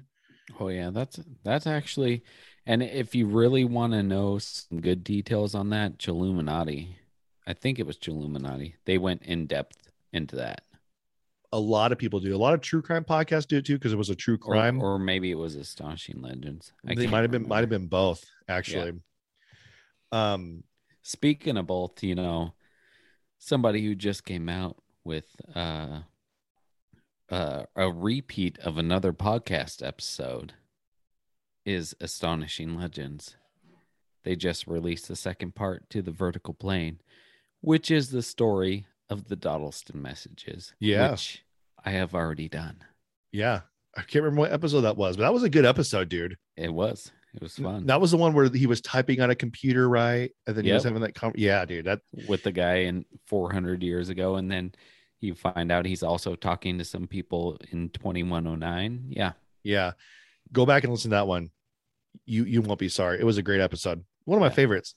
yeah I, I'm I'm very fortunate to hear these episodes like three times because I I when we record, when I edit, and when I quality control when I listen to it after it posts, and and that one right when there, you edit is the best one because i drop little easter eggs yeah, and I you never don't hear while we're recording and then you hear them while you're editing that makes it even better there's sometimes though I'm like I didn't hear what you and I still didn't hear what you said. Um, I'm gonna like add in there sometimes like like chop up your words to make you sound really dumb, and because you don't ever listen to the show, you'll never know. i won't know um, actually i listened to the the real wth library yeah, gr- great show. You listen to the whole show. thing, all of them? i'm i'm at like episode eight so Okay, so you're episodes. two more episodes. Yeah. Okay, cool, man. Um, and then before I get to the the final one, uh, the Mothman prophecies is a is based on a true story. Um, and I'm actually going to do a series on that. Not I don't know when because I, I there's there's so much involved in that. should be next week I don't know. I'm gonna I want to try. It's Um, halloween I wonder if I actually have I wonder if I actually have that on here. My little uh thing that I was gonna play. Oh, I made it- pretty good I made the trailer for it. Uh let me see if it's on here. I'll, I'll there you are. I'll play it for the fine people if they're on here. Uh yeah. Do you think the do you think they want to hear it? The the the, the, trailer? I mean, Before I get to the final it's one? pretty good. They should have used this for the movie. I think. I mean, I think so too. um so I'll I'll I'll go ahead and play it. I mean, I, I okay, here we go. In southern Ohio and northern West Virginia, the legend of Mothman is as strong as it was 45 years ago. They say Mothman chased their car at incredible speeds. They got down to the bottom of the steps here and they started screaming. They, we heard this terrible boom. A faceless, red eyed freak And my boys looked around and saw the bridge starting to fall. where in December 1967 the Silver Bridge collapsed, killing 46 people. Two of the dead were never found. Did you see all the trucks and cars falling? I could see part of them, yes. The legendary seven foot tall, winged man with glowing red eyes the size of baseballs was spotted at least 100 times between November 1966 through December of 1967. As they got up closer, she said, What is this guy doing standing in the road? And she said, When the headlights hit it, it turned and looked at him. And she said the wings were looked like angel's wings above its head, way above its head. And she said that's when the wings came out. And they said, That's not a man. You believe it? I believe they saw something. Yeah, I, I don't doubt their stories one bit. I mean, what it was, I can't tell you, you know, personally what it was. I know that they saw something that was that was out of the ordinary. So yeah, that's a little trailer I created for the Mothman series. It it there's so much to that story, dude. And having visited the museum and everywhere over there, it goes so deep. It goes into ancient Indian lore, um, to World War II style armory battle, you know, munitions plants. It goes in a bunch of different directions. And it takes a while because we're trying to get Richard Gere on, Yeah. and it's it's hard to get with his publicist and stuff. So yeah, I was going for more Laura Linney. Um, but yeah, I mean, we'll we'll we'll go with Richard Gere. She's too hard to get. Richard Gere is easier. Yeah, as long as Richard Gere has enough time. I heard he's been spending some time with that gerbil. I don't know what that means. You don't remember that story? Okay, look it up. Go- Google it. You'll have fun with that one. um, so this is a movie. Was you had my story? yeah, exactly. Um, so this is a movie that I, I've seen, uh, and I've seen the second one. Um, there, it's a really creepy movie. Um, and I didn't realize it was a true story, but it's a movie called The Strangers, and there's another movie called The Strangers Prey at Night. Um, so uh, basically, says the terrifying. Um, oh man, I forgot to plug the uh, where I read that last article from. Uh, the exorcist one i think it was called allthingsinteresting.com i think is what it was because a pretty good report on it is what they wrote so i want to give them a shouts out um, this is from screen rant um, so it says uh, the terrifying 2008 home invasion horror film the strangers was inspired by real life violent crimes including shocking and brutal murders while the horror genre is often and not unfairly associated with tales of monsters, ghosts, and other supernatural creatures, some of the most effective horror films of all time rely on none of those things. As a play, as playful as these nightmarish visions are, most exist in the realm of fantasy, which allows audiences to view them in a relative comfort. Despite the almost uh, ethereal nature of its mass antagonist, The Strangers is based on several true stories. Several harrowing real life crimes form the backbone of the stranger's core narrative, including several notorious murders. So it says, according to the novice writer and director Brian Bertino, The Strangers is primarily based on three alternative real world events. The first in this uh, infamous series of murders committed by the Manson family in 1969, later nicknamed Helter Skelter, which was organized by Charles Manson and in an ill conceived bid to start a race war the cult leader had predicted. So we all know the story of uh, Charles Manson and all that. Uh, um, what Cheryl Tate and all them was it Sharon Sharon Tate. Um, in particular, uh, the home invasion killing of actress Sharon Tate stands out as a clear marker to the stranger's artistic direction with its gruesome knife violence, drawing close parallels to the stabbing at the Tate home. Um, the second inspiration for the strangers is the infamous 1989 Keddie cabin murders, in which four people were killed in a small California resort town, including Sue Sharp, her son John, daughter Tina, and John's friend Dana. Disturbing the motive for those murders is still unknown, and the Keddie Police Department never caught the real life killer or killers, and the case remains unsolved. Obvious similarities around here with the three mass assailants and the strangers wandering off in the morning chill after uh, massacring Kristen and James simply because they were be, because they were home. Kristen and James, I think, were the uh, uh, names of the characters in the movie, um, played by Liv Tyler and Scott Speedman. Uh, the third and final Do you think it's slice. the same people who killed the people that were like camping on the coast. I don't know if I heard that one. Remember the the couple that was like camping on the beach in a sleeping bag? I don't remember that. You don't? Mm-mm. Wonder if they ever found them. Well, because I know there was the uh the, there was the Cary Stayner one that happened in Yosemite. No, there was like one where they were on the beach. I don't I don't remember that. Um, this is the third and final slice of real inspiration for the strangers derived from Bertino's life experience. As a child, Bertino recalls a night his parents weren't home and someone knocked on their door asking for someone who didn't live there. In a reverse of the strangers, Bertino states he later learned that the people knocking were robbing houses in the neighborhood where no one was home instead of attacking people inside their houses. Uh, still, the experience left an, an, an indelible mark for Bertino that later morphed into the terrifying portrait of random rental violence the Strangers movie endeavors to depict. Um, Strangers was a, I actually kind of like that movie. Um, it's very very creepy. Um, it's exactly what you think it would be. They found the guy that killed those people. on the beach. Yeah. I didn't even what beach was. it? I don't remember hearing about that. Um, hold on. Uh Fishhead Beach near Jenner in Sonoma. Okay, Yeah. I know Jenner. Yeah, Yeah. drove through there, go to Mendocino. Um, Sean Michael Gallon, 40 years old, pled no contest to um to the murders of Lindsay Cutshall, Jason Allen, and his brother. How long ago was this? Um, 2004 was the two people on the beach.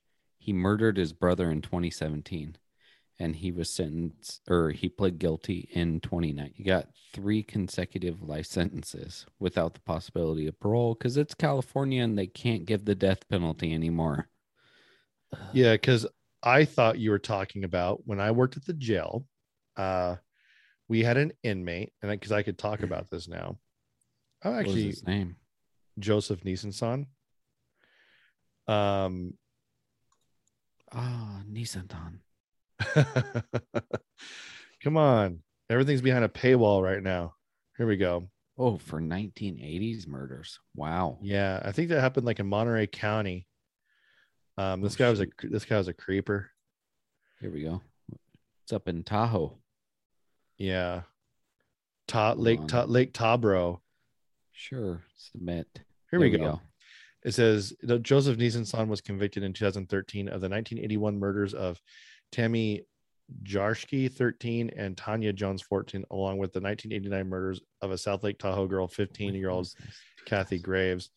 Um, I don't want to really talk about the the murder on here because, like, well, this guy murdered somebody in Florida.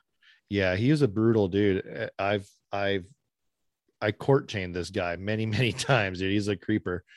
Um, and it basically, um, he he was uh sentenced to death, but you know, California has a moratorium on killing. Oh, Um, 15 year old girl. yeah, I, I said that. 13 year old, 14 year old, 15 year old. Um, and then he can, uh, killed a 46 year old lady uh, up in Tahoe. It, guys is a brutal guy. So these are like the real life stories. And Oh, I- his his ex wife turned on him. Yeah. um, I remember specifically I was uh court training him and he goes, Hey man, these cuffs are tight. Like, oh my bad, my bad. And so I put my cuff key in there to loosen it up. And all I did was put it in there and pull it back out again. That sounded bad. Um, and he goes, That's better. Well, I didn't even do anything. He's just a jerk. Um, but he but thing about him though is his his uh his thing went like on forever. Like his his court case went on for I mean Yeah, from the had- 80s till and I stopped working there in 2013. yeah. That's how long that went. And so I think all of the uh, uh, people kept dying or something from like the to testify against him. He was Um, he was blaming his ex wife. yeah, murderers are real. It's not just in Hollywood. And and you know they, they you'd be surprised at what they look like. I mean, if you look at someone like um Jeffrey Dahmer, look like just some rando dude next door. You would never know. Ted Bundy, all the women loved him. They thought he was hot. You know, I mean, Super hot. I mean, come on. What's his name? Zac Efron played him in a, in a show. I mean, that's what he looked like. So you never know, man. It- it's weird.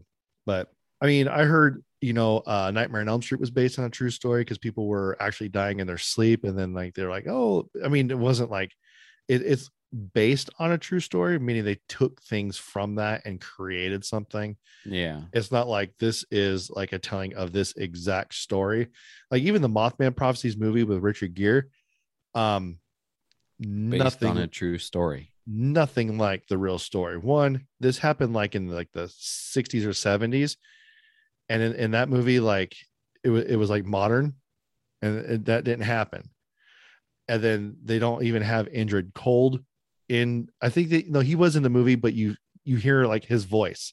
You don't see him. Chapstick. but you know so so i mean these movies these i, I love these movies. Um you know i'm not a huge fan of the exorcist just because that movie just kind of creeps me out especially when she walks down the staircase backwards. Still still creeps me out. No big deal. I do that all the time. i bet you do. Um see if i'm missing anything else here man i got all i got all my my notes and stuff um This is like a 13 hour episode. So that's, that's not that long now but i i do have uh Whoa. your face so i do have at the very end uh a little something special for you wilson i told you i added in the outro so just listen for it okay. Hold But- on a second. Oh, there we go. what are you doing right now wilson Oh, sh- what was that i saw like a big flash out right now. It's a huge flash you you look normal to me go. There we go. All right. Wow calm down there chachi it, it, it brought up like news stories and stuff. It heard that and it brought up Brian Laundrie and Yeah, yeah. I Did it bring up? Did it bring up anything about the San Francisco Chronicle and some old men? Perhaps Um, Biden Biden not. era. No, Okay, thi- this focused on remains, not um not you know, yes, yeah, that. n- not old men. Um, yeah, Brian Laundrie's Not dead. not, by not old bones. New bones were oh, they're old bones. They are old bones for sure. Anyways, uh, we want to thank MSR Arms. Sorry, Ryan, that you followed uh, an old bones joke. Um, I apologize for for Wilson here. I'll talk to him off the air. Uh, we want to thank MSR Arms for all their support and providing this uh, platform for us. Um, make sure you use offer code WTH5 at checkout for 5% off your entire purchase. Thin Line Brewing. Um, oh, they had a great turnout. Did we They talk did. about that? They did. And I, I was gonna go today and I didn't have time. Had some other stuff going on. Had to deal with my smelly dog and stuff. So It's like friends, Um, smelly dog. yeah. But I think they still have the tribute beer Okay. cans. So Okay, cool. people want to go get over there. Yeah, I saw some pictures from it. Just looked like a really, really good turnout. So, those of you who listened that did show up, thank you. I, I know, uh, like the the family is just are going to be thrilled Families. with. As I said, families. Did I not put a plural Oh. out to that? Um, are going to be thrilled with just you know the turnout and everything. So, but go to their website, uh, grab yourself some beers and some swag. You know, grab yourself that cool hat that Wilson's wearing right now, which I'm still jealous of. I love it. I'm gonna sh- wear this while I'm shooting a deer. Oh yeah, then you're gonna send me deer jerky, right? Nope. Um, um, you can listen to us on Spotify, Apple Podcasts, Podbean, Amazon, pretty much anywhere you could listen to podcasts. Um, socialist media, we're on Facebook, uh, Instagram, YouTube. I mean, I don't even know why I plug YouTube because we don't do the videos anymore, but you know, we're There's like- still videos on there. there's still videos. We might throw some few up on here. You know, maybe I'll You should do some shorts. I see shorts all the time. I was thinking of that. Um, if I could, if I could, you know, get going good on my video editing skills, I could kind of like what I did with the beers and cheers thing. I, I edited that a little bit and threw that Yeah. on Instagram. Maybe I could do something like that. Um, keep the people enticed. And Untappd is where Wilson uh, posts all his uh, awesome photos. And be sure to look at the photo on that and on Instagram. That will be It's a good one. that are that are actually by the time you hear this, you've already seen them. So what do you think? Let us know. Yeah. Let me Um, know because you know I woke up early for that one. it's weird. I talk like this is live, and so I say, "Yeah, you'll see it in a few days." So everyone like hears this and like, we don't see anything. What's coming out in a few days? They Yeah, put then we- something cool out a few days ago. But yeah, not this. What is it? Yeah, I keep Yeah. forgetting. By the way, we got to do another live like Instagram thing. Um, we're way overdue. we should just do a, a live podcast. Thought about it. I just don't know how we would actually record it and put it on the platform. We'll figure that Oh, out for y'all. I have it. I have it. I'm good. Okay. Just let me know. Boom. ready. Okay, right now, let's do it. Yeah. Do it again. Um, gonna take callers. caller number two. You're on the air. Plug it's like, oh, in. oh, it'll, speaking of it'll work. speaking of which, uh, me and Steph, because you know, we I got that Peacock TV thing for Halloween. You know what's funny about that, real quick, is I I told Morticia I was like, "Hey, Tommy said, Yeah, Paramount Plus. I know. yeah, he got this. My bad. he got this. So we need to watch the Halloween movie. And I was like, it's on Paramount Plus. So I'm sitting there. I tape everything in. Says, oh, password's not right. I try it again. Boom, it works. I was like, oh, sweet. I'm looking. There's no Halloween on there. I look at the message again. Oh, he said Peacock. But now we have his Paramount Plus account. she sent me a text. She goes, "We're gonna watch some weird things just to throw you guys off." I'm like, I don't even know how we have Paramount Plus. Honestly, I don't know how we have it. We've never Really? paid for it. Yeah, That's we just we just randomly have it. Um, so she told me that I was It laughing. Was like- but no, on Peacock they have like all the old SNL clips, like the funny ones, like the Chris Farley, Patrick Swayze one. But Oh, they yeah. had the uh the sweaty wiener. Sweaty balls. Yeah, well, there's a sweaty balls and sweaty wiener. Oh, I didn't know there was and then I was one. cracking up so much because it, it's NPR and the way they're talking. I remember you and I are like, "How's it going, Wilson? How's it going?" Hello, it's uh, it's time to uh, talk about sweaty wieners. I, I like your sweaty wiener. It's gonna be a good show today. It's nice. You're You just have to act like you're a, a golf announcer and Yeah. really boring. And, and remember you and I were doing that one time, like like when we were testing our mics, and I don't know what it was, but I was cracking up. I told Steph, I'm all, oh my gosh, it's so Wilson. I she goes, You're talking about wieners and balls? I'm all, Yeah, Yes. that's all we're talking about. Real WTH Wang show. Do, do you know how many uh, uh splode what are they called? Splode. Sp- no, uh Oh. s- what's the term for it? The S's and the and the the P's, the and the audio term for it. I don't know what you're talking about. There's an audio term for it. When you're when you're saying S's, the uh, when you like edit and stuff and do Oh, different oh, effects. Oh, like a like a pop filter. So like yes, a yes. yeah. So know like some people, um, like Barack Obama naturally I swear it's called splodes or something like that. I have a splode problem. you know how to explode. You know how to explode problem. The picture you Yeah. sent me earlier. Um, but no, like Barack Obama naturally, when he talks, all of his S's would kind of whistle Yeah. like that. And then uh, I hear some uh podcast uh where they're like when they do the S's and also when they say things partic or Triluminati. Triluminati's bad about it. That one guy he, he goes particular. He always goes particular. You Like know his who I P's- hate he- on his Illuminati Popping. is TL. I don't know which one he is. He's he's on there intermittently, but he's on Video Game Apocalypse all the time. I hate listening to him. Okay. Like people hate listening to me. people are like, shut up, Tommy. me. So, but anyways, um, you can contact it, contact us at 916-259. People are trying to write down the phone number right What? now. Are you good? They're Are you- not. They're are not. you are you glad you got that out? If you Yeah. if you didn't hear it because Wilson was You know rude, Just end this. if no, if you Hurry didn't up. hear because Wilson is interrupting it, it's in the show notes. 916-259-3030. yeah, 30 splode. Uh, dude, that'd be so funny if that was her name. Um, you could call or text that number. Uh, or you can email us at the real WTH show at gmail.com. That's So- blue. We'll see you next time. Later, dudes. I hate goodbyes. oh, and in case I don't see you, good afternoon, good evening, and good uh, night. I will see you there or I will see you on another time. I'll be back. Roads? Where we're going, we don't need roads. You got it, Jobin. I do wish we could chat longer, but I'm having an old friend for dinner. Latest on the menge. Thank you, everybody. the thank. Did that go the way you thought it was going to go? Let's go, Brandon. Stop it!